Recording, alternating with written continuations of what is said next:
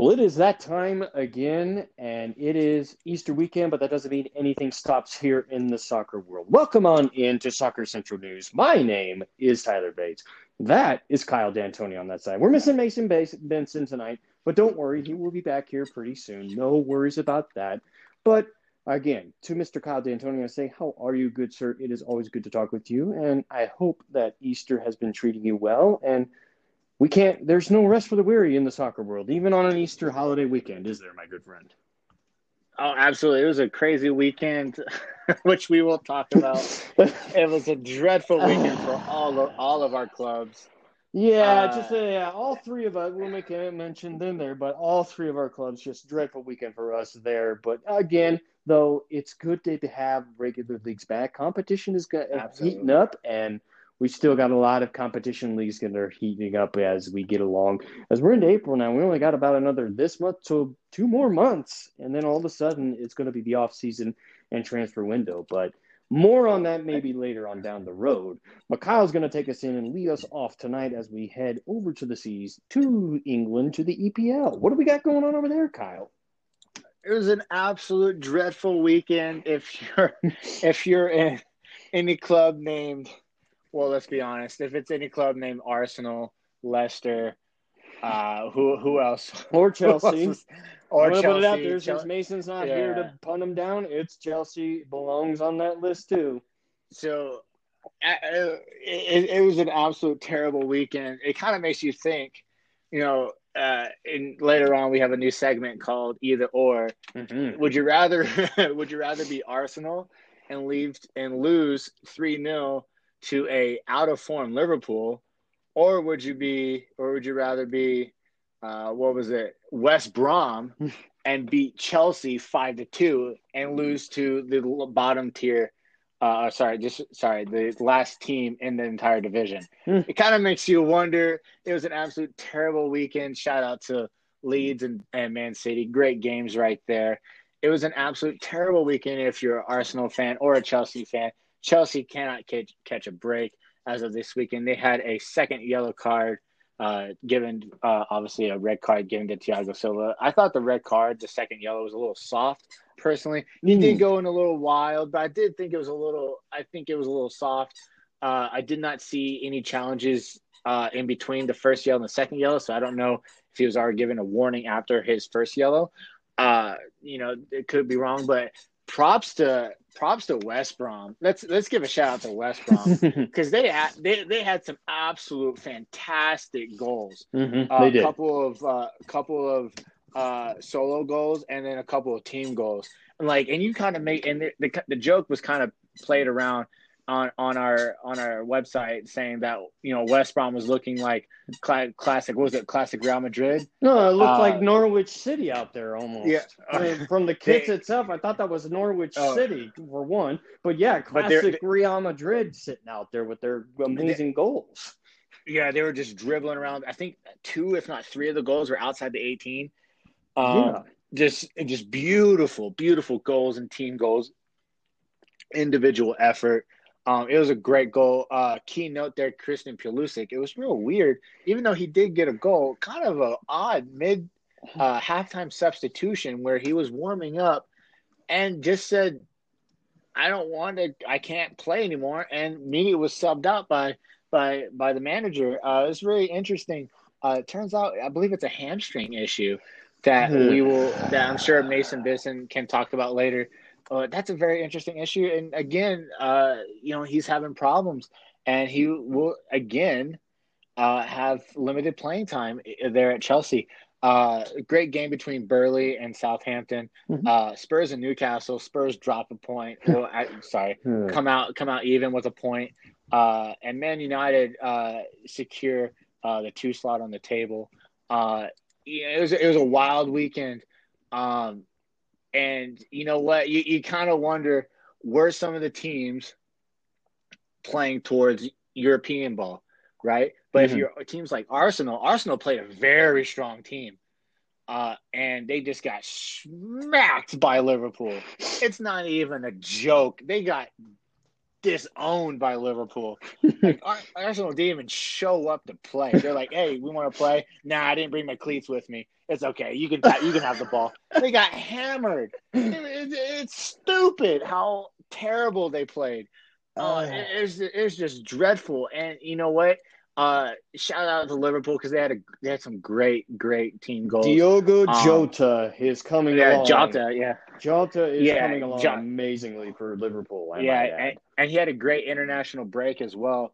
So, um, you, you, know what you you think with a lot of a lot of teams having uh uh the qualifiers for um the uh, African Cup of Nations, uh, a lot of the teams were uh you think they uh, rest some of their uh foreign players uh but like Arsenal and a lot of other teams played a very strong team and just played dreadful. It, it, it's, that's just the word for it. It's just dreadful.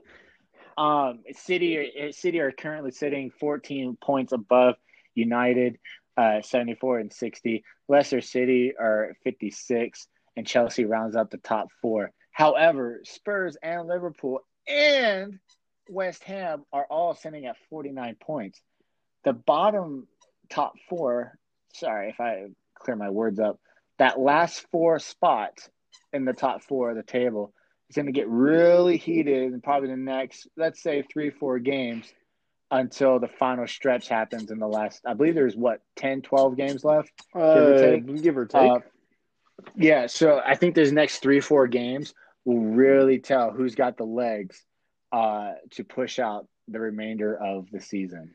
And you also made mention there too. I mean, you have to remember West Ham is also two games in hand to Manchester City's 31. I did see something come out there that did say that Liverpool, although did get a win over Arsenal, because Manchester City's win this weekend, Liverpool are officially ma- can are officially mathematically yeah. can no longer defend their title that they won last season. Correct. So there will be a new champion for the EPL this season. I, am I'm, I'm blown away at the stats that I look at there. When you say this, when you, when you say you didn't show up to play, you did not show up to play. 16 sh- shots to three shots for Liverpool, seven shots on target to now credit, maybe only three shots, but at least you made it count. Two shots were on target for Arsenal, but nothing attributed to a goal. I don't really know how to explain this. I mean, I didn't watch the match itself, but I saw the stats enough, and I'm just looking at this, just like no, you didn't show up to play. It was it was stupid. That's all it is. I got nothing else to say. It was stupid. well, and again, I, and I, and I go back to the Chelsea West Brom match. I mean, in of itself, I could understand probably the factor that Thiago had already picked up a yellow card as as early as he did in that match. I mean, you think about this: two yellow cards in less than thirty minutes, and he's sent off already. So either something was said before the match that, that the match official said, "I'm not going to let this happen. You're already on a yellow." I don't. I didn't see anything in between the first one and the second yellow to maybe say he had a warning or whatever. Is it maybe perhaps a little bit harsh? I could probably understand and say yes for me, but I also, by the same token, can understand now that the official wanted to keep something in hand. But as a result, with that, Chelsea drops their first match. I mean, look, they had been undefeated under Thomas Tuchel before he came when he came in. Hadn't lost a game with Tuchel under under board. With this loss, maybe now the ship kind of sails a little bit. And Christian Pulisic thing scares me to no end. Not just necessarily on the Chelsea scale of things, but on the United States men's national team status of things. Look, it is clear he needs to be 100% healthy when he is, he is Captain America. He is one of the best players on that roster. And if he's not 100% healthy, that does not bode well for fans here for the USA. And that does not clear minds up as well either for World Cup qualification. So we need him to be healthy. So hopefully things look a little bit better. And Jose Mourinho being Jose Mourinho today, again, dropping points when you shouldn't be dropping points against Newcastle and just making ridiculous comments today, explaining games, explaining matches itself. But you already mentioned it. Yes, the top four is made in there, but the top four from fourth place all the way, you could even throw Arsenal in there. Arsenal are only nine points out of fourth place. So nine points separates four through 10. That is a hellacious battle that I look at right now when you're looking at Champions League, the final spot, and also for Europa League. So I can't count out any of those teams, four through 10, that are going to make a deep and serious run to get that last spot for the Champions League and also get that spot for Europa League. So it's a wild way. We're coming down the stretch for the last couple of months, but the EPL looks like a lot of fun. But I think one thing is certain in EPL, and that is going to be Manchester City by all accounts, unless an absolute disaster of a drop happens Manchester City probably run away with this title now. Yeah, absolutely. It's it's pretty much said and done. No one wants to, nobody wants to admit it, but uh, the cup the cup is uh, called for. Uh, they have the claim to it. The other side of it is is that how many cups can Man City win? Mm. I think they're estimated to getting four because uh, they're still in the FA Cup. I think they're still in the League Cup. They're still in uh, Champions League. Mm-hmm. Uh, and obviously, they're still in the first division uh, EPL, uh, and they'll wish they'll win. Uh, I mean, if you, if you were Man City, if you got anything less than two, I, I, I saw this on. It's a good conversation. I saw this on NBC Sports. If you if you were Man City and you got anything less than two, two or less, would you be unhappy? I would wonder if you have to be because I mean, given the standard of form, I mean, I can't see any reason why this team cannot bound and at least contend for a treble at this point right now. Look, you are clearly going to be one of the favorites, even if Bayern Munich is the defending champion. You are the highest odds, according to the uh, according to the odds makers, that you're going to be the ones winning the Champions League. And also, you have a 14 point cushion on your on your in city rival in Manchester United. It's going to take a major collapse by you to lose that. And then you already mentioned there too, and for the FA Cup, so this can happen. I mean, I, I, would think anything, honestly, less than at minimum, minimum winning the treble, winning at least the domestic cup, and probably winning the Champions League. I could understand maybe if eh, Champions League would be one thing, but it has to be remain to be seen for Manchester City because in recent years you have seen them drop games in Champions League play when they shouldn't. Case in point, Lyon last year and then go back a couple of years against Tottenham. They dropped games, dropped a game, and were eliminated in the quarterfinals from there. So we just don't necessarily know. But I would think with the gap of the lead that they have in the EPL right now, and given who's left in other domestic cup play, I would have to think that anything less than at least a double trophy for Pep Guardiola would be seen as a disappointment for Manchester City fans. Yeah, I mean, yeah, you you would think that they would definitely have. Obviously, they have the league. They have a pretty good showing uh, in the other uh, tournaments. Um, the only one that they're probably, I would assume, that they would be have trouble in is Champions League, and that's why. Let's be honest, that's why they brought in the new manager. Mm-hmm. Uh, it, was, it, was, for the Champions League.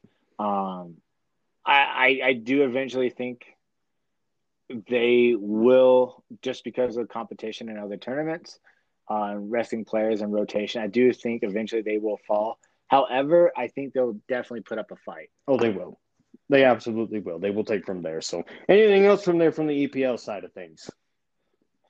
That's pretty much it. It's a bunch of crap. Well, I'll tell you what, it ain't going to be much better heading over to Germany right now because it's my turn to be on a tirade. That is Borussia Dortmund as we are coming out of the domestic league break, uh, international break, heading into league play. So I'll just start right then and there. Everybody knows here that I am a supporter of Borussia Dortmund, and I was up a wall yet again because Borussia Dortmund, in a huge, critical, critical match, Borussia Dortmund were sitting going into this match fifth place, sitting four points outside of fourth place, the last spot for the Champions League. Look, the title is out of range. We are not winning the title of Bundesliga play, so getting the Champions League is absolutely crucial and beneficial for Borussia Dortmund. And they were going up against Eintracht Frankfurt over the weekend. Eintracht Frankfurt were the ones sitting in fourth place, ahead of Borussia Dortmund. So how does this game play out? Well, it goes like this. We start out as an own goal by Nico Schulz for Dortmund in the 11th minute. Well, so that all that makes me feel just great heading off to my soccer matches that I was refing for that day. And then Matt Hummels does get one equalizer, gets the equalizer at 1-1 to go 1-1 at the break.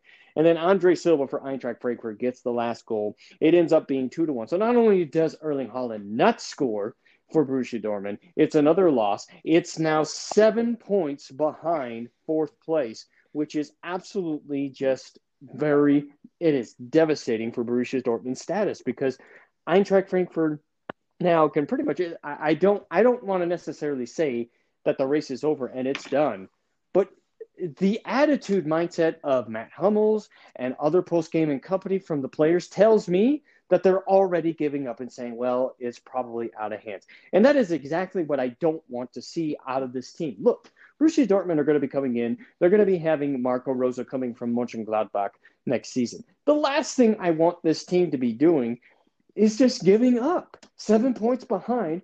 You can't be dropping these games. Now, I understand and I get it. Yes, Borussia Dortmund have dropped 10 matches this season.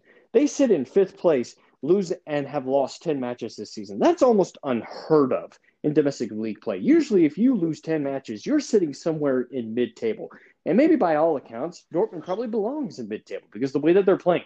Really, the only thing that is hanging this team on and keeping them in any type of competition is Erling Haaland and Jadon Sancho and company. And this has been an absolute disappointment by, dis- by Dortmund standards this season, fans alike. So yes, I was absolutely devastated. I was absolutely upset. And by this point, I'm almost to say I'm not going to blame Haaland, and I'm not certainly not going to blame Sancho if they're both lead, if they both lead this season because uh, I can't I can't say I would I would be in the same boat as those two right now. So I don't know what else to say about that, Kyle. Do you have anything to say regarding on that match? Because I know that Mason and you were kind of watching that itself, or at least watching my tirades no, itself. Right. No, to be honest, I, I agree with you 100%. I mean, to be honest, what is keeping Haaland or Sancho uh, at Dortmund at the yellow wall? What's keeping them there? Because they're both uh, let's let's be honest, pretty pretty underpaid compared to what their quality is and what other teams are offering them. And you know, it's just looking at the table, they're fifth right now. The only thing besides their actual wins is their goal differential. That's separating them from currently the 5th mm-hmm.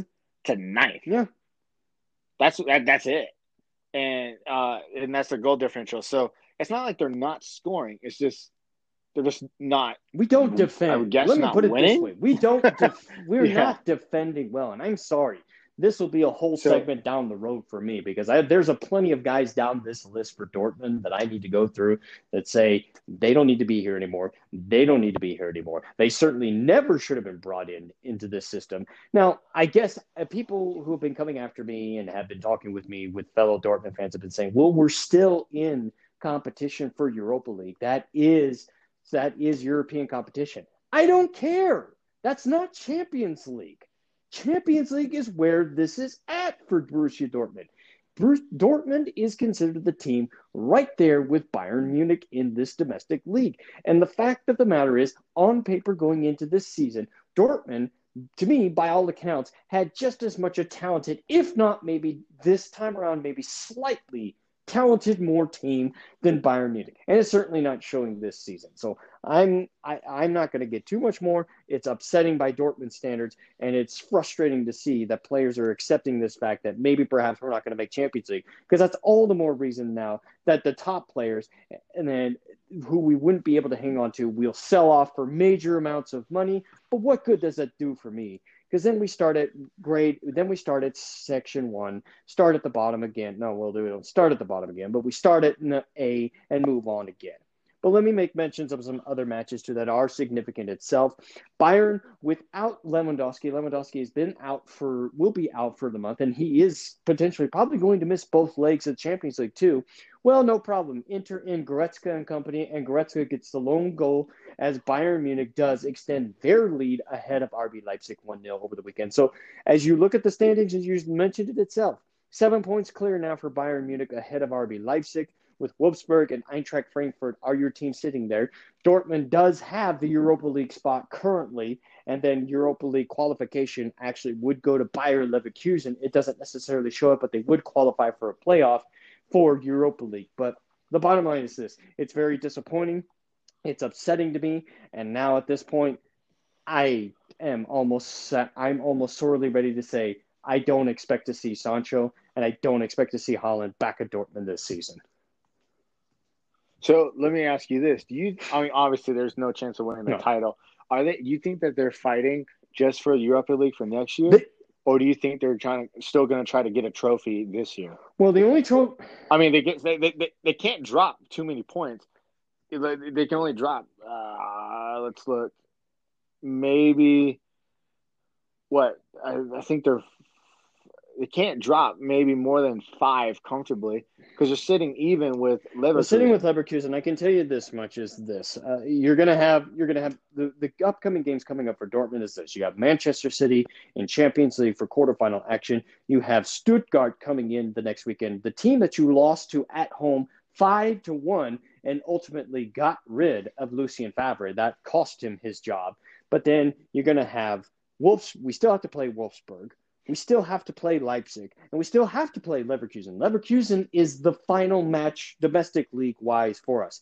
Now, as far as cup wise goes, yes, we're in Champions League play against Manchester City, which is going to take a miracle of miracle runs for us to get through, given the side of the bracket that we're in. We've already discussed that. But they are in contention for the DFB Pokal. We are playing against Holstein Kiel, Kyle, in the semifinals of the DFB Pokal. So I would say that is one that would probably be the one saving grace. But to me, Kyle, I mean, it would be great to win the DFB Pokal, but that's not going to soften my heart.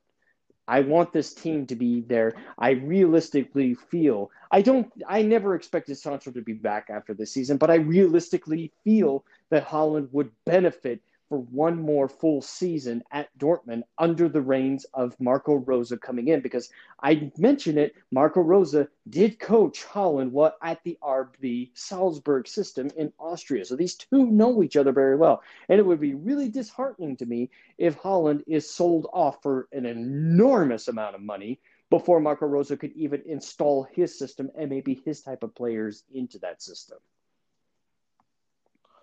it's a wait and see game at the moment. It is a wait and see game at the moment. But I mentioned there again, you mentioned a hot race as far as it goes. It's still pretty much a hot race as far as fourth through sixth. And it, actually, I mean, even fourth through ninth right now, because I mean, Dortmund's fighting for it, Leverkusen's fighting for it.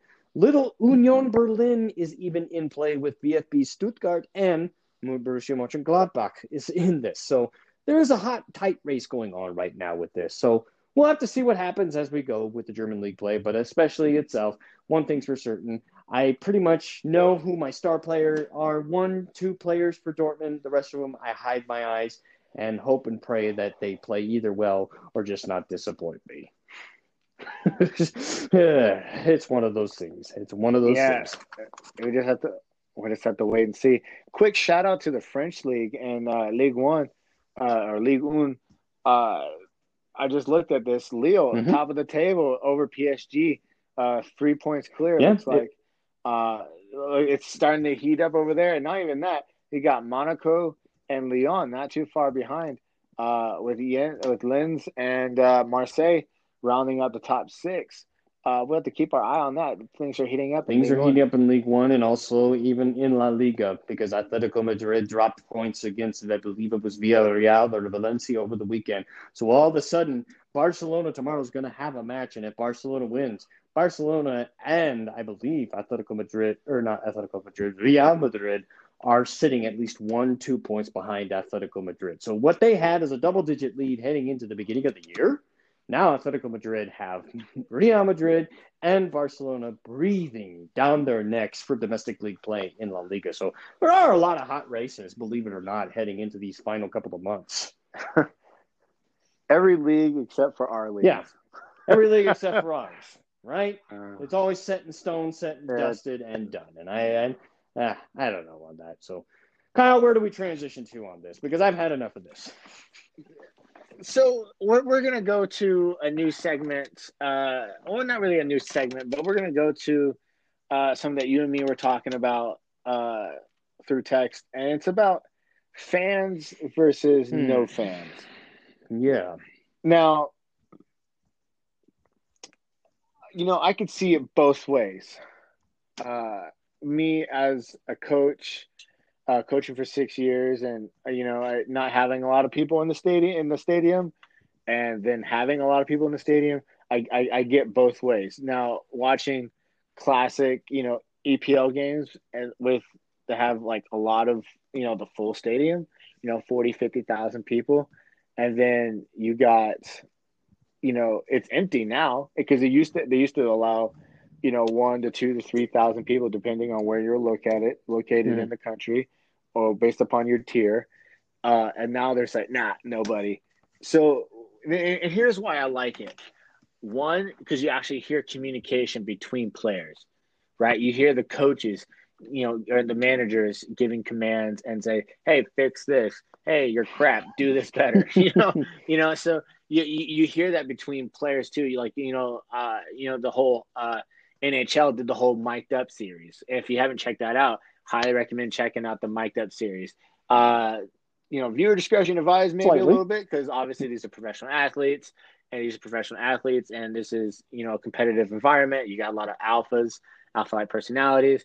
There's a lot of poking and fun. However, it's all because of competition.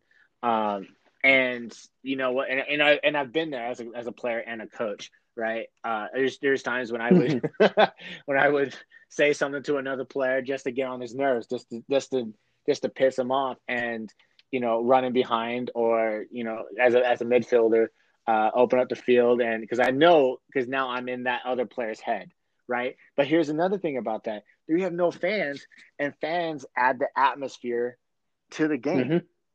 So you would think, and I think this is where you're going to come in because I know you, is that do you think, and I'm sure the answer is yes, that a lot of teams outside of Manchester City, Empire Bayern, uh, are suffering because they don't have the atmosphere of their stadium.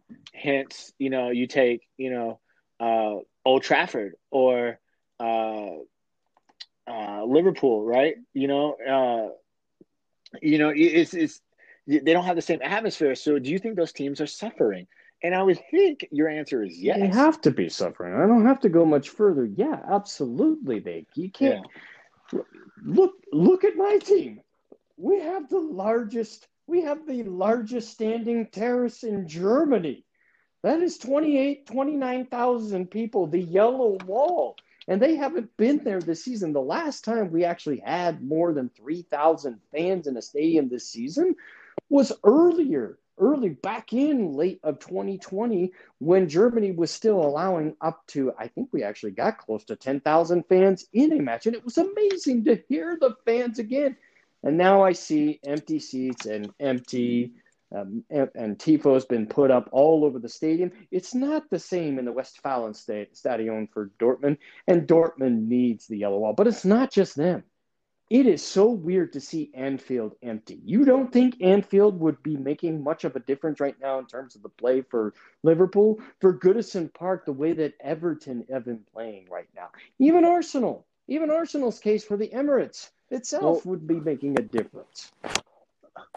Even, I mean, you look at teams. Let's look at the, uh, ladies and gentlemen, Mason Benson Welcome has just joined the show. Clap, clap, clap! Thanks for joining us, man. Come on.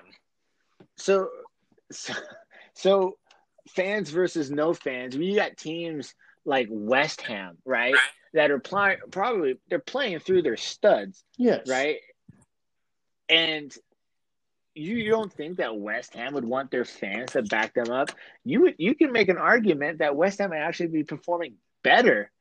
I mean, I mean, maybe worse. I don't know. Let's because I, I don't know because I love having the fans. I love having the atmosphere of the fans. However, that adds so much more pressure, uh, maybe anxiety towards players. But a lot of players thrive on that. It's the energy, it's the passion of the game. That's why it's called the beautiful game because it encompasses so much. You don't think that teams like West Ham and Villa would embrace that? Of course they would. How about you, man? In sitting where they're sitting, si- sitting where they're sitting in the table. Oh yeah, absolutely. Would. What do you say on this, Mason? Because I know Stamford Bridge, the way that the stands still sit on the field itself, I can't think that that Chelsea would actually be making a better push than what they are right now. Or maybe they don't even have that big of a slump that they had. Maybe they push on forward, and maybe we're having yeah, a different conversation. My biggest thing, I think that it always helps the rel- the newly promoted teams, you know, because a lot of these times these Fulhams, Sheffields, yes.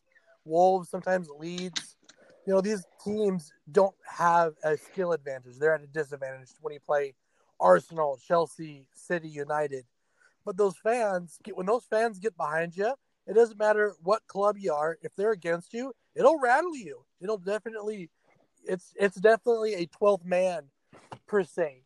And go ahead. So yeah, no, that's I go, mean for Chelsea. Yeah, go ahead and finish your argument. Very nice because it just adds to the atmosphere. Nothing is better than Stamford on a midnight, you know, on a night game in the Champions League. That's when great players, legends are created in moments like that. So, so your so your argument is teams like, you know, Leeds, West Ham, Villa would perform better or worse at say a Chelsea, Spurs, Arsenal, Wolves. Better, a lot better. So you, so you look at you think they perform better with the fans at an away Correct. at an away venue? Oh, they would in, in an away venue. They they'd be, be a lot worse. Right. Okay. Okay. Gotcha. Yeah, and then at home they would be they would be able to get more points off of those top teams. So, but if they have for, for the sake of argument, and this is a good topic, and we can do a whole nother show on this do you think West Ham, Villa, and you know Leeds and some of these other clubs, and I'm just saying those two clubs because those are the clubs that you typically don't see in the top 10, 15, right? Uh, give or take. Do you think that West Ham, for example, is performing better because they don't have fans? Mm. I mean, that's a, guess, that, that's mm. a fair hmm. that's a fair argument. That that is. I'd have to look at some more numbers just to see, you know, because this is this if you're to take this year, this is the best West Ham have done like in 15 years. Yeah, easily. Without any fans in the stands. So you look at the numbers this year and say, well, they would do better without fans. But then that kind of goes against what you're thinking that you want your supporters there. Right. But also on the flip side, it was two or three, you know, three or four years ago that West Ham, their fans turned against them and, you know, would raid the, would run, would, would rush the field and mm-hmm. take corner flags and stuff at the same time. So I guess it's a, one of those double-edged swords where if you're a mid-table club and you're good, that your fans help you. But I guess in this, you know, look at the same way, you're a low to mid-table club and you're bad. You know, you're going to get booed on yeah. your own. No, it is. I mean, I see that there. I mean, I mentioned we mentioned there West Ham a few years ago. They moved away from one of their classic. I mean, their classic stadium that they were in and move into Olympic Stadium. That was not met well with a lot of the West Ham fans. But I mentioned there, you already mentioned mid-table, lower table teams. I, I mentioned one team in the Bundesliga, and I mentioned Union Berlin. Union Berlin is literally spent years and years in the second and third divisions, and they've been promoted up a couple of years ago into the Bundesliga. Guys, they have a 12 to 15,000 seat stadium. Only 5,000 of those seats are seated. Everything else is standing terrace, and that is made by the fans of Union Berlin. The fans of Union Berlin, if you if there's an amazing documentary out there by Copa 90 Stories, where they were doing a documentary on the rivalry between Union Berlin and Hertha BSC. Um, regarding the stadium itself, they didn't have enough funds. The club itself didn't have enough funds itself to make the renovations and anything itself. So what do the fans do? The fans get out there. They do the construction work. They make the terraces. They make the seats. Those are the kind of things. Those are the teams that need the fans the most. I could tell you these lower teams right now, those are the ones that are right. missing it and need the atmosphere back itself biggest. Ah, interesting. See, oh man, this is, man, I wish we have to. We, we have to do a whole nother we show on this because it, be, that that that's so interesting. And and it's be it's no, that's just European ball. Let's look at. Let's look at it at another yeah. another side of it. MLS. MLS, all right, let's be fair. MLS is owned by millionaires and billionaires and big ass companies. Sure. Right? English and European teams are owned by those companies. However, a lot of the mid table, lower table, and probably the second division teams are owned by who? The city and the people. The fans, exactly. And you, that's where the contrast is because hey, you want fans into the stadium, right? I'm just using my my example as West Ham. You want your fans in the stadium because because uh, that's that's promotion. You know, they they're they're buying food and beer and T-shirts and jerseys. Great. However, they're performing great with no one there. So would you really want to taint that? Down the MLS side of it, MLS is playing like in like in like you know college regulation football field, soccer fields. So do you? I mean, it, it's a it's a completely different side of the coin. Mm, you, would, you would think that. Yeah, yeah. In the MLS, it it's a real stark difference in the in the teams that have a supporters group that are made up from fans versus kind of like the the, yeah. the quote unquote season ticket holders. Right. Because you look at teams like you know Seattle and Portland and LAFC. You know those guys have supporter groups that are built you know into the community, so they have massive turnouts. But then you look at other teams. I mean, I hate to brag on like you know the Dynamo, for example, but they really don't have much of a supporters group culture. You know, yeah, they used to or another. You, used to, and then and used to have a huge because they had the uh, oh, what was the name of it? Uh, I would have to remember look back at it, but like when they won the back to back cups uh, and the title, uh, and they used to, but like I've I, have i have gone on so many different rants on the Dynamo and different clubs about their fall and there's reasons for that, and I guarantee you mm-hmm. that's one of them. No. Yeah, so in MLS, you definitely see a, a broader spectrum of like really great fans, really you know really helping out teams, you know, to on the other side of the spectrum. You see more versus you know in European teams, you know, it's a lot more closer.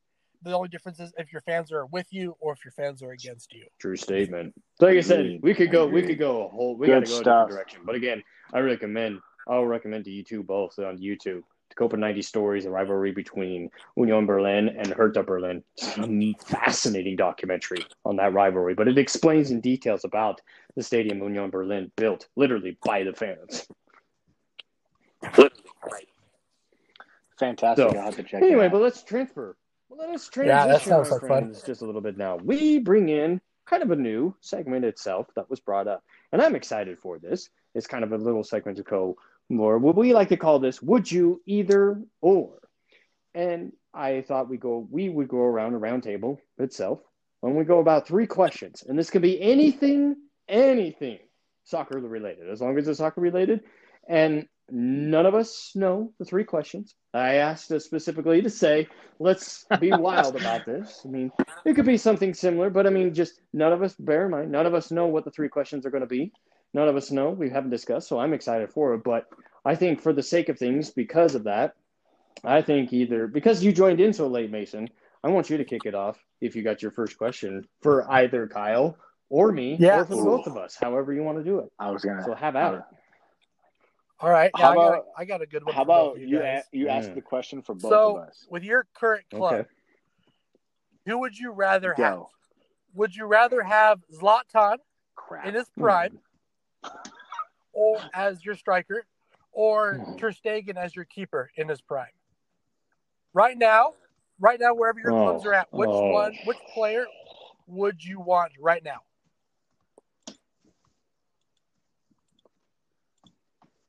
Easy. I'll go first. I'll go Ter Stegen because Arsenal defense can't can't hold can't can't hold can't hold a feather to the wind. Arsenal's defense can't hold a feather to the yeah. wind without Kyle? getting blown over. It's absolutely ridiculous. To stay all the way. I, I, I think you're asking, you're preaching to the choir on this, Mason. I mean, I think it's the same way Ter Stegen for me. Because I mean, I, I I have one of the better attacks in football. I have no defense to save up for. Hummels is nothing. Hummels is nothing right now. Akanji is a shell, shell of itself. We should never, never have sold Hakimi. never should have let him go to Inter Milan. I'm still I'm still peeved about that. And I'm sorry, Bürki and Hitz are not the answers for Dortmund. So yes, that's. Absolutely. Because for me, you know, Chelsea is the exact opposite, barring obviously yesterday's game. Like I'd rot Zlatan up top. You know, we just need someone to put ball put the ball in the net. And no one, you know, Zlatan in his prime, phenomenal at that. You know, if we had Zlatan in his prime right now, Chelsea wins Champions League, no doubt. That's my that's that's my fun question. okay, okay. That's a bold statement. Okay, I got you. All right, cool. that's a good start. That, that's a good start. I'm that's ready. impressive. All right, All right, you ready? I, I got I got mine. All right, you ready for it? Oh, Tyler Bates. Two. All right, and then Mason, you're after. Russia, mm. 2018 World Cup. Who would you rather have outside of the actual winner? Who would you rather have? Courtois for Belgium or Lloris from France? I go with Courtois. With I go with Courtois. on this one uh, because I mean, going into the Russia 2018, I, I, just I looked at that Belgian team up and down, and I didn't think that anybody was going to be able to beat them. And I truly feel that they really beat themselves in in that semifinal matchup. I really truly believe because I, I it really looked like we were on the road for Belgium to get to the title and to win that. And I, I feel terrible for Courtois because outside of a couple of maybe hiccups here and there, I thought he had a tremendous tournament for Belgium.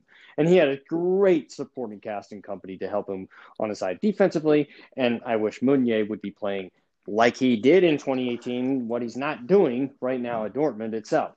So, but I go with Courtois in that situation. In that. Yeah, it's hard not to go with him because it seems like Lloris has is more prone to make one of those really dumb goalie mistakes. You know, a bad clearance, a bad pass out of the back. Courtois, for as much as I don't like his personality, you know, he left a bad taste in mouth. He used to be at Chelsea and then snaked his way over to Real Madrid. But putting that bias aside, I still go with Courtois.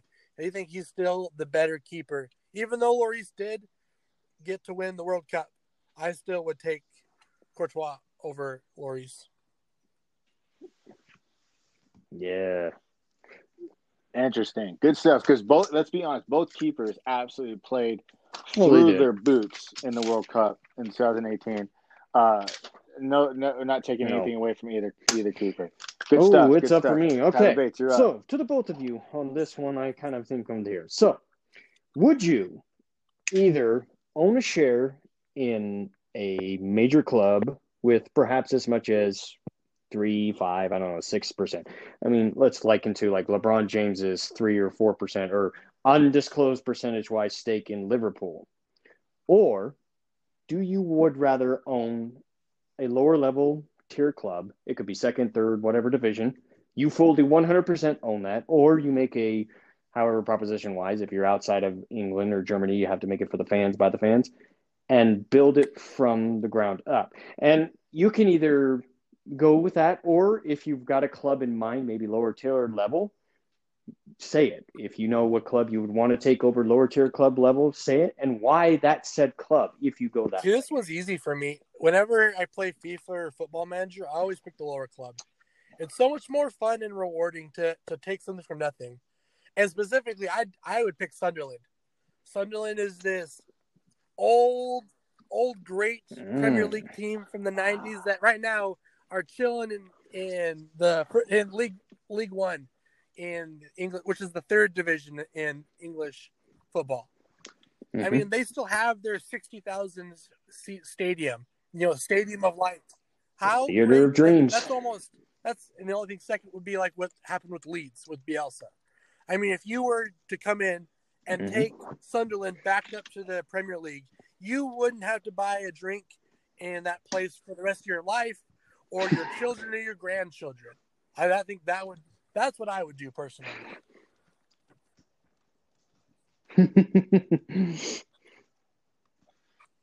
uh, that's that's pretty that's pretty interesting.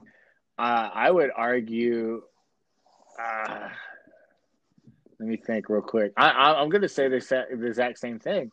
Uh, I would rather have the lower lower tier club and build it back from the ground up like I agree. Uh, on FIFA, I do I do do the same thing. Uh, I, it's it's it's it's more fun, and plus you you you're you're a a hero to the people.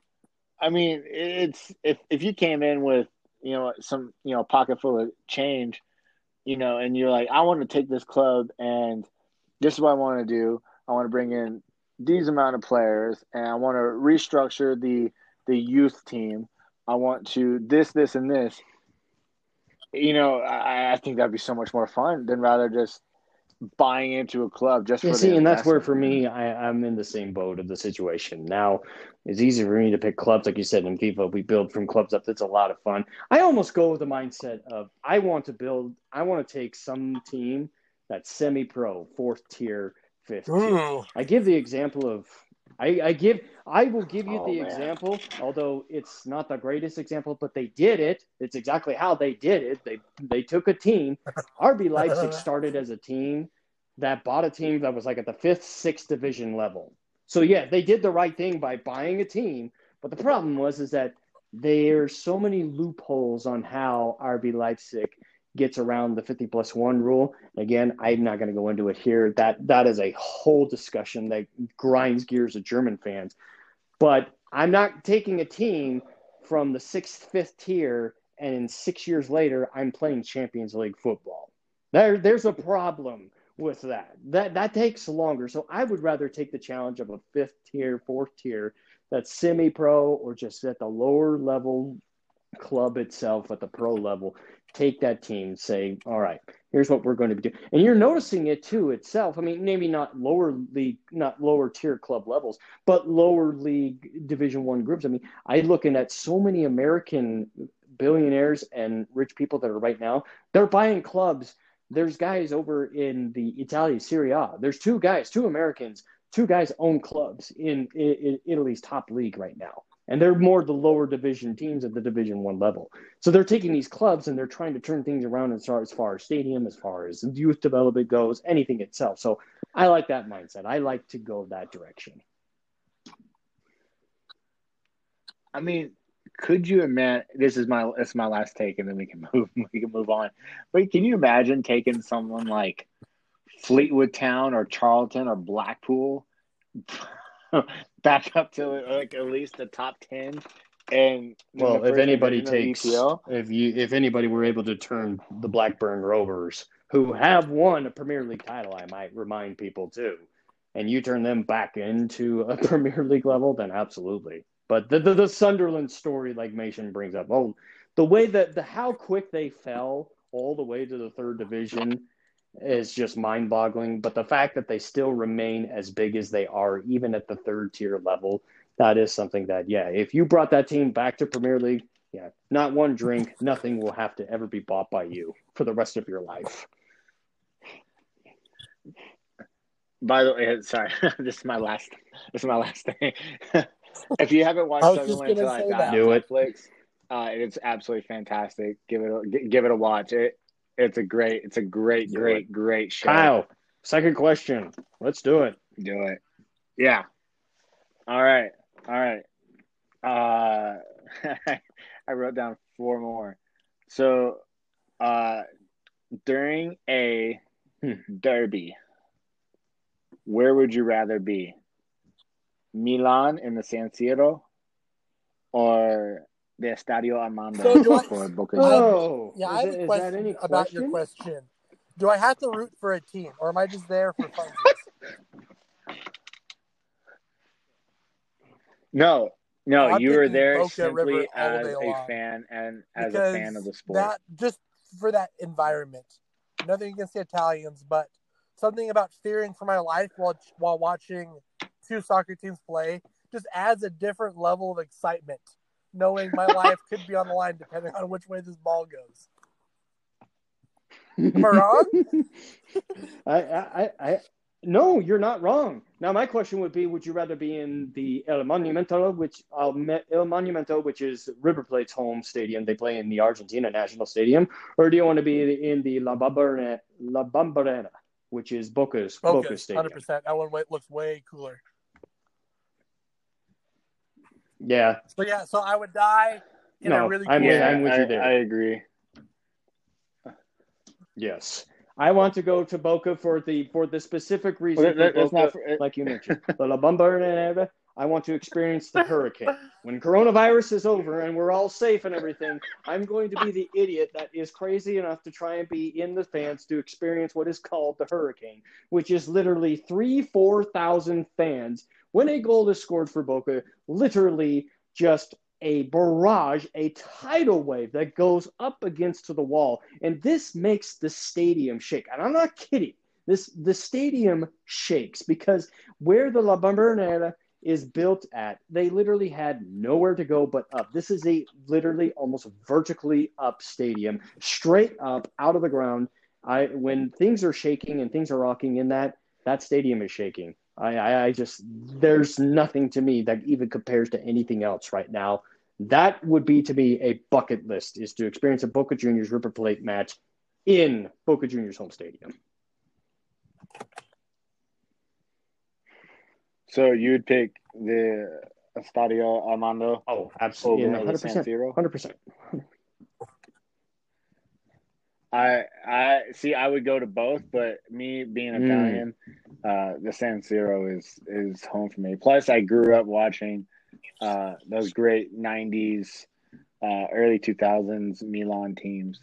So, uh, but uh, it's definitely but Boca Juniors River Plate Derby is definitely. Now, I don't want to take anything away from the San Siro because San Siro is absolutely historic it is absolutely something that is known worldwide, all around.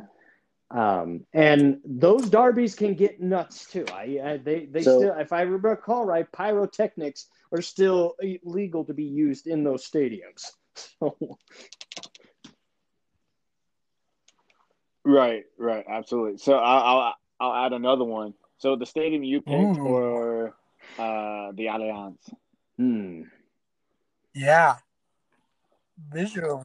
The Allianz yeah, is a it is, and stadium. this is and, and forget forget Dortmund forget Dortmund Bayern matchups because that that's completely completely irrelevant. Yeah, yeah yep, There's nope. no bias in this situation. No, I'm not going to take anything away yep, from no Bayern situation. The Allianz Arena and Bayern, the where it sits at out just outside of Munich, the setting itself, uh, the way that they highlight the lights outside. I mean, that's absolutely. If I have to go see a match, and I don't care if it's a door, if it's a classic or match or anything else, or an international match, absolutely, I want to go see that. But I'd still pick Boca before that one. Yeah, I kind of disagree. Honest. Like the only reason you'd go to that Boca ah, home stadium is okay. for a Boca River game versus going to Allianz. You could go there yeah. to see a German national team play. I, you could see any sort yes. of because that one's just beautiful and just jaws dropping the floor, and that's kind of a more pretty, pretty experience. So I'm, yeah. I'm, I'm on the other side of the fence there. And, okay, well, that's that's fair enough. Fair enough. Okay, Good stuff. Good I'll stuff. go next on the second one question. So, speaking of stadiums, and we'll kind of stick onto this subject. We all know about Hillsborough. We've seen many documentaries and everything about it. We know that led to the whole council finding and everything providing for the all seaters, and that's why in England uh, as far as EPL wise goes, it has to be an all seater stadium. But I bring it up to mind because this happens also sometimes in other other leagues around the world that still allow what's called the standing terraces, and you see it in the in even in MLS. Orlando City has standing terrace. You see it in Minnesota, Austin FC, DC DC United have these standing terraces for fans.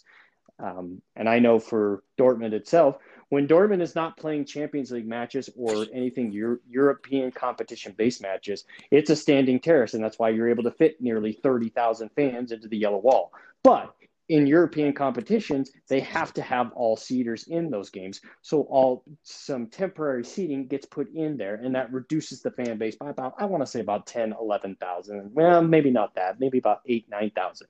So my question to you would be, do you prefer the all seater stadium or do you prefer the stadiums that would have both seating but also the options for standing terraces for the ultras for the major fans itself? Um so uh so i've been to europe.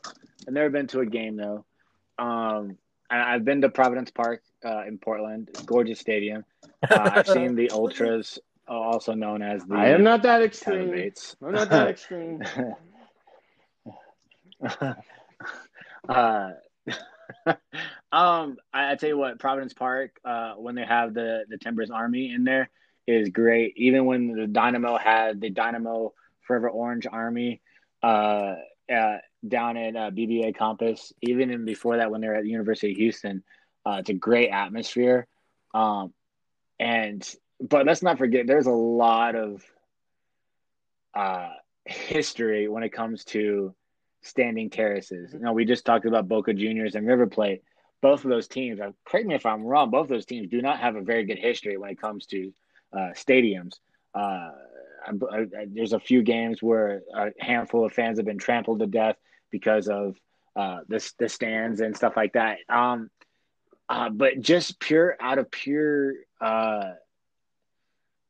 uh, out of pure excitement and elation of being there, I have to go with the the standing. Uh, yeah, it's it's part the of thing the also is that if you do have that sitting option, because in Seattle at Lumen Field, you know that supporter section there is is is has the seats, but you're standing standing the entire time. You know those Yeah. used for sitting, they're used to put your drinks on so you don't spill dancing, celebrating another Sounders goal. So I lean more towards that way, just safety wise, because of things that have happened in the past. Maybe you know, call me a killjoy, buzzkill, whatever. But it's easier to stand in a seated area than to, you know, have the safety issues that happen with those standing terraces, no matter how cool they are. good stuff. Yeah, see, I, I just I, I I look at both and I see both points in there and, they, and they're valid valid arguments But self, I, I don't know though. Maybe it's maybe it's just because of the league that I watch more of, and because I see it more, and it's a little bit more better controlled than what other places have been in the past and stuff. And that's in and that's evolving, and that evolves from what they saw. Everybody knows what happened in England with Hillsborough. That evolved everything around the world as far as safety measure goes. But I would have to think that the league I'm watching in the Bundesliga does things a little bit um, better than others. And certainly, if 28, 29,000 fans for Dortmund can still do standing terraces, I would have to think something's going right. But it's not just there either. I mean, I already mentioned Union Berlin of a 15,000 seat arena, only 5,000 is seating. The rest of it is all standing terrace. And that was built specifically because the fans said, we want to stand. We don't want to sit. They're standing all the time. Those are some amazing fields. So I guess for me, I'll, I'll lean towards the standing terraces because there are some places there that I want to go Hmm. see and I do want to go and All experience. right, all right, myself. good stuff. Makes sense. Well, now for the third and final question. And so now we go back to Mason. Mason, what do we have for a third question So for the night? you are imagine you are a youth player, and you're and you get a chance to start your career. Do you start it in Mexico or the United States? Because two Dang. very different Ooh. cultures. You know, they both have their Yeah. advantages, both have their disadvantages. You know, one has more money, one has more of the culture behind it. You know, more exposure, less exposure. Kyle, what do you think? Oh, Man, that's a good one. Mm. I love it. I love it. Okay. um, off the top of my head, I would say Mexico. Um, just, uh, just, th- just immediate answer would be Mexico. But if I think about it more and more, I would have to say the states because I would do my darndest to get to Europe. Now, I'm not saying that I can't do that as a Mex- Mexican national pl- or Mexican born player or Mexican player. Uh, I'm saying that recently, in the last what we, four or five years, uh, more Amer- American players have been playing overseas.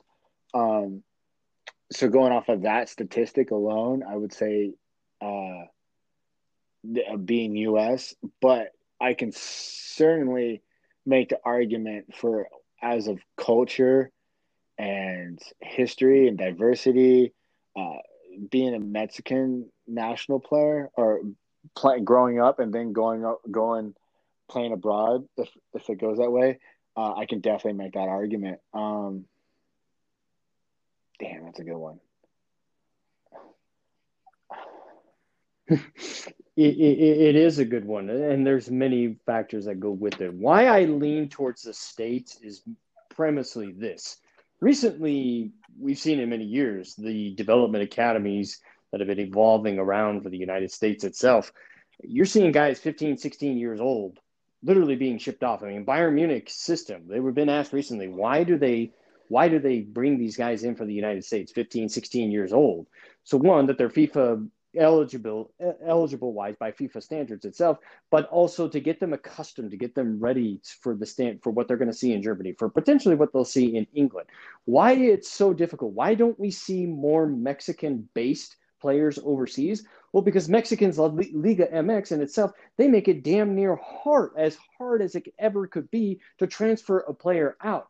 these leagues, these clubs that own these guys who are Mexican based players, probably playing for the national team itself, they want godly amounts of money from a very young age itself from these clubs. It's not that these clubs aren't interested in them because they have been approaching these teams in Liga MX and who own them, and they want these players. What the problem is is that the asking fees or whatever it is are absolutely astronomically ridiculous to the point that the clubs over in Europe are saying, no, we're not going to pay that much for somebody who hasn't proved anything yet. Not at 16, not at 17. We're going to, we'll give you this amount. And then these clubs say no. And that as a result, you see these players still play in Liga MX.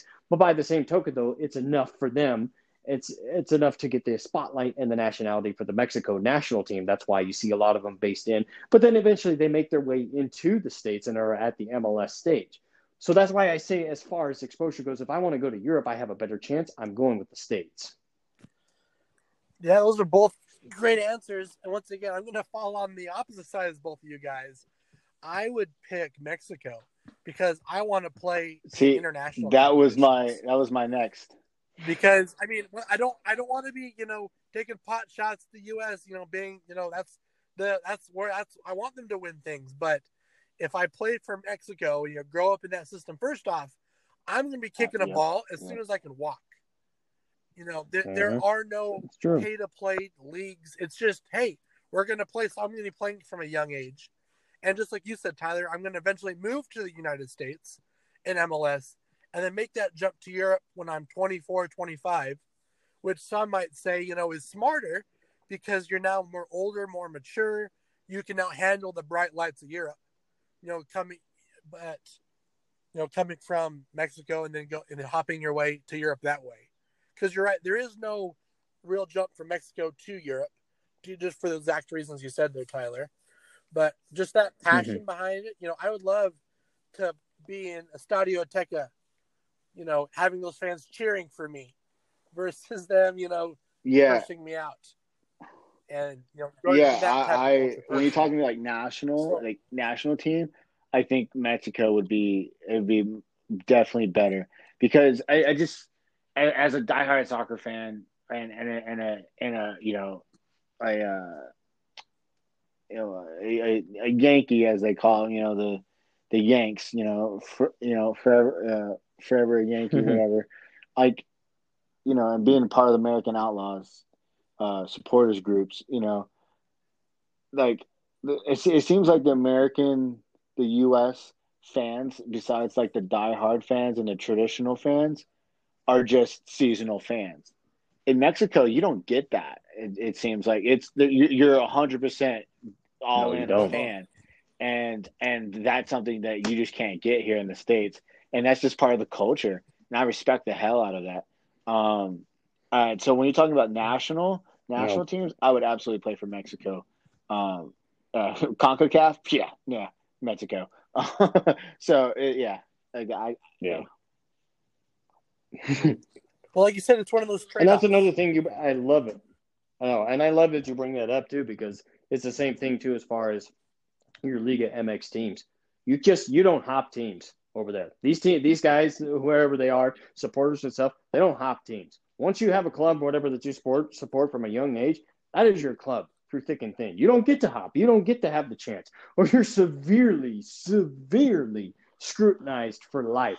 And not just by your friends, your family members will scrutinize you too. So whether it's Cruz Azul or Club America or even even at in Guadalajara or Monterrey, if you don't stick with that club from a young age, You're Good scrutinized stuff. for life. All right.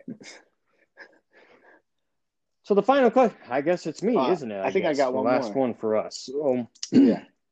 Okay, yeah. No, you do have one more. Well, then go uh, for it, my friend. All right. So I'm sorry. In their prime, this is another in their prime. Uh, would you rather have? Uh, I think I know the answer to this one for you guys, but I'm gonna ask it anyways. Would you rather have Super Save Tim Howard or Briana Scurry?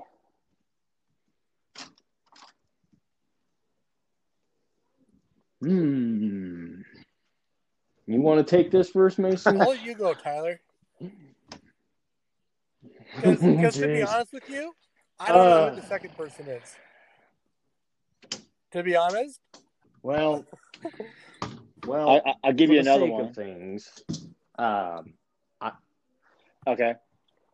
Give him another one on there on top of that. Since if he doesn't, since he doesn't okay. know uh, uh, the other one. Oh man! Uh, again, I think I know the answer to this one. Oh, would you rather have Thierry Henry or Alan Shearer?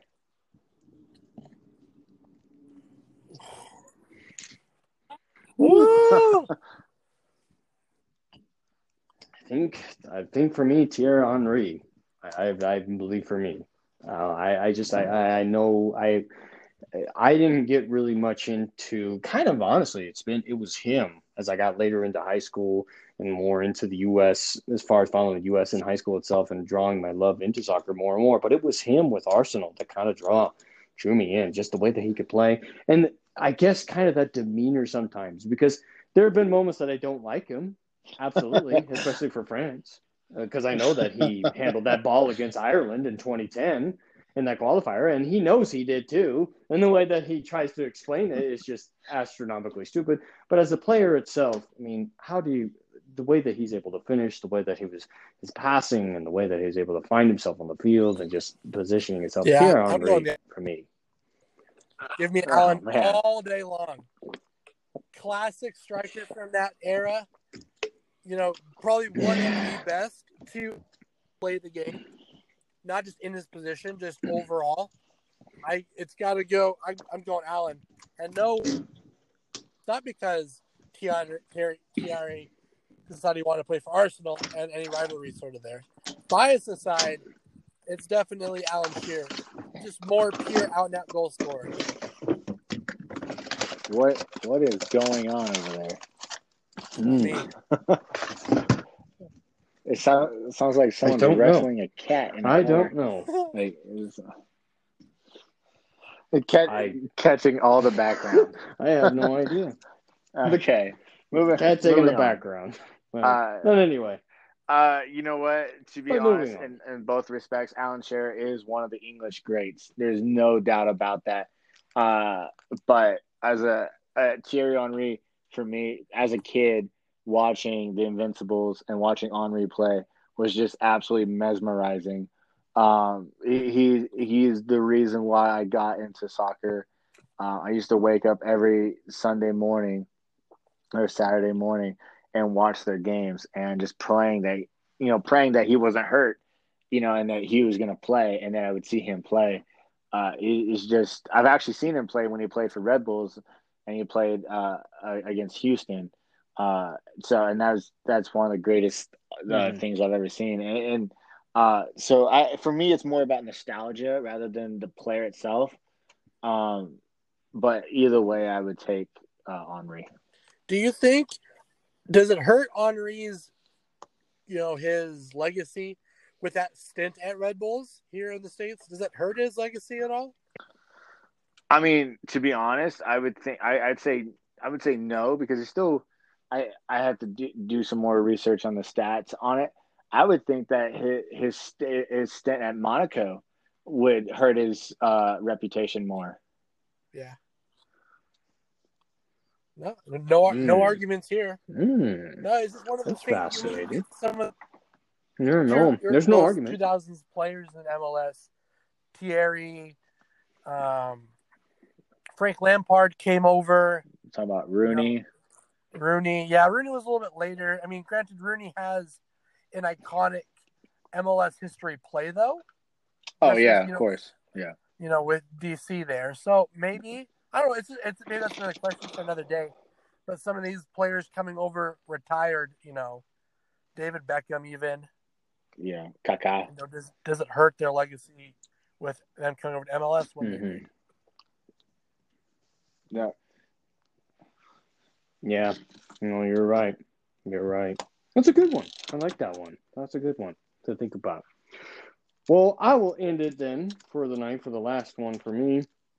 And we go with derbies. We love derbies, and we know the common derbies out there. But for some of those out there, I, I, I think this one might. I may know the answers here real quick, but I went a little kind of kind of off the grid a little bit more. These maybe uh, to some people some more known derbies, but for some they may not know these at all because these are kind of some unspoken ones, but these have a lot of heat. under them too. So I would like to know: Would you either attend the Galatasaray mm-hmm. versus Fenerbahce, or would you oh. attend oh. Celtic Rangers? oh my goodness! Oh man. Okay. Uh, me or you? Go, Kyle. Go ahead. You're you're you're. These are for context. Uh, for well, no, no. For con- for context, Galatasaray Fenerbahce is in the Turkish league, the Super Premier League in Turkey, and then Celtic Rangers. For those who don't know, that is your top two teams in the Scottish Premiership. A lot of people wondering if maybe someday Celtic Rangers should even just should even just join the EPL altogether. So, uh, but Kyle, I'll, go ahead. I'll, I'll answer this. Uh, so I was a big uh, Aiden McGeady uh, fan when I was a kid. I have a signature of him and a photo of him uh, in my office uh, in the man cave here. Uh, so I loved watching him uh, play. Uh, and even when he played for, I think he played for Sunderland for a little bit too. Um, and I loved watching. He had the McGeady turn, which I absolutely loved. And I, for the life of me, I mean, how many times I watched videos on how to do it, I could never figure it out. Uh, it's like a, it's like a double Cruyff or, or whatever. Uh, forgot what it's called, but it's a gnarly turn, and I can never figure out how he did it. And he would just smoke defenders uh, on on uh, when he did this move, and it wasn't anything extravagant. It was just the way his body would move. It's like a step over, step over, and like and then he turns and then goes the opposite direction. It just it's just mesmerizing. However, if I want to be if I want to fear for my life in like the most primal way, I think I could go for either one. However, I think I'm gonna go Celtic Rangers. There, there's, I mean, I would have to do dig more research up on the uh, Turkish uh, derby. I know there's a lot of uh, history there. Uh, the the derby with Celtic Rangers is more religious based. Uh, I know that, um, but uh, it, I, I I just think, oh man, damn you, Tyler. Um, So uh, I, I, I, I'll go. I'll go. There's gonna be good ones. Yeah. Yeah. No. Well, yeah. Both both clubs, you equally feel fear for your life. So that kind of takes it off the off the plate there. I guess it depends on what type of football you like to watch. If you want a more kind of hmm. pretty, free flowing game, you're going to go Celtic Rangers. But if you're just looking for a game in the mud, Galatasaray is the way to go. And I'm probably going to go that way you know, I want to fear for my life and I want an ugly game of soccer. I want to get my money's worth out of whatever I'm watching because you, you may there may be a fight that breaks out on the field with players, and then that might tr- go up into the stands. Plus, there's a lot of pyrotechnics involved in the Turkish Super League. Yeah. Versus, yeah. you know, in Celtic Rangers, it almost seems. Yes. I mean, it's weird to call it derbies like those civilized, but it's very much like very proper. You know, that's what it seems like those those those derbies in England and in they're, Scotland. They're they're they're proper nowadays. Yeah. However, his, historically, they're nowhere near proper. Yeah, that's fair. So yeah, so no, I'm gonna go with Galatasaray with that with that one.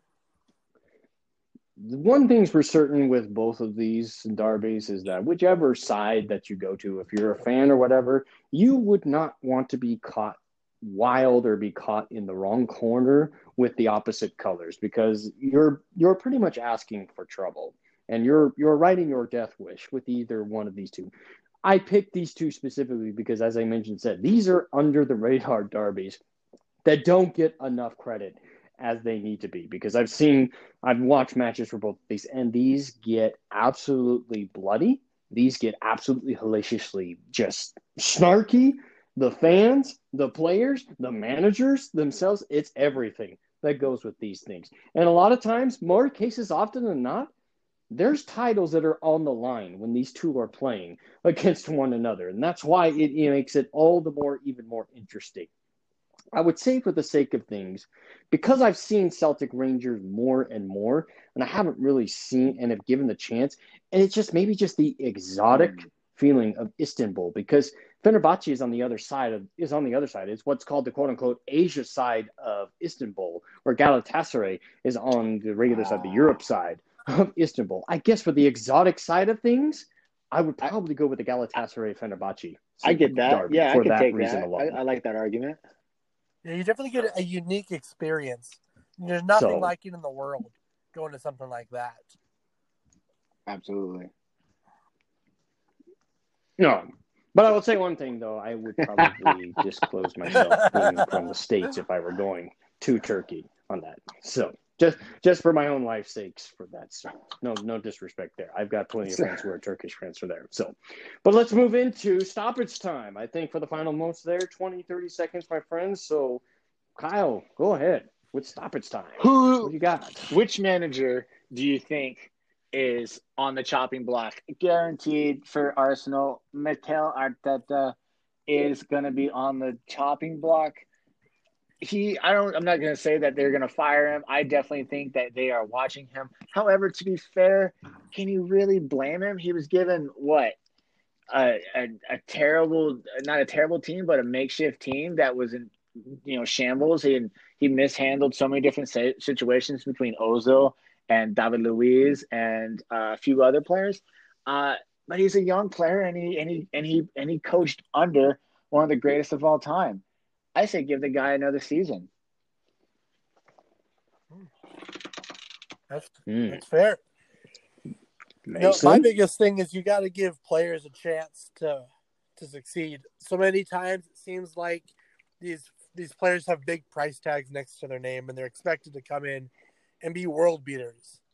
You know, let's give these guys a little bit of chance to adapt. You know, this is a new situation with COVID and players whether or not whether or not you like your club brought them in, they need a chance to succeed before we classify them as failures.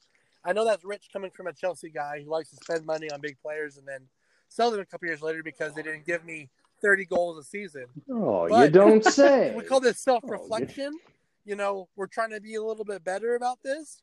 You know, these guys we, you know, teams bring in, give them a chance, give them a couple years.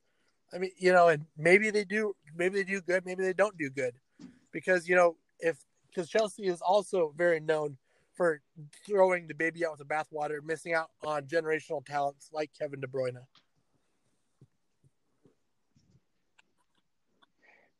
When are we going to see consistency through the range of referees? I, am getting, I, I, it's getting one week after another that I don't understand what's going to be called offside and what's not going to be called offside. I would, I, I make arguments each week one officiating crew will look at something, an arm is literally extended out, and that's an offside call. Then we go into another game. I bring in point last yeah. week, West Brom Chelsea.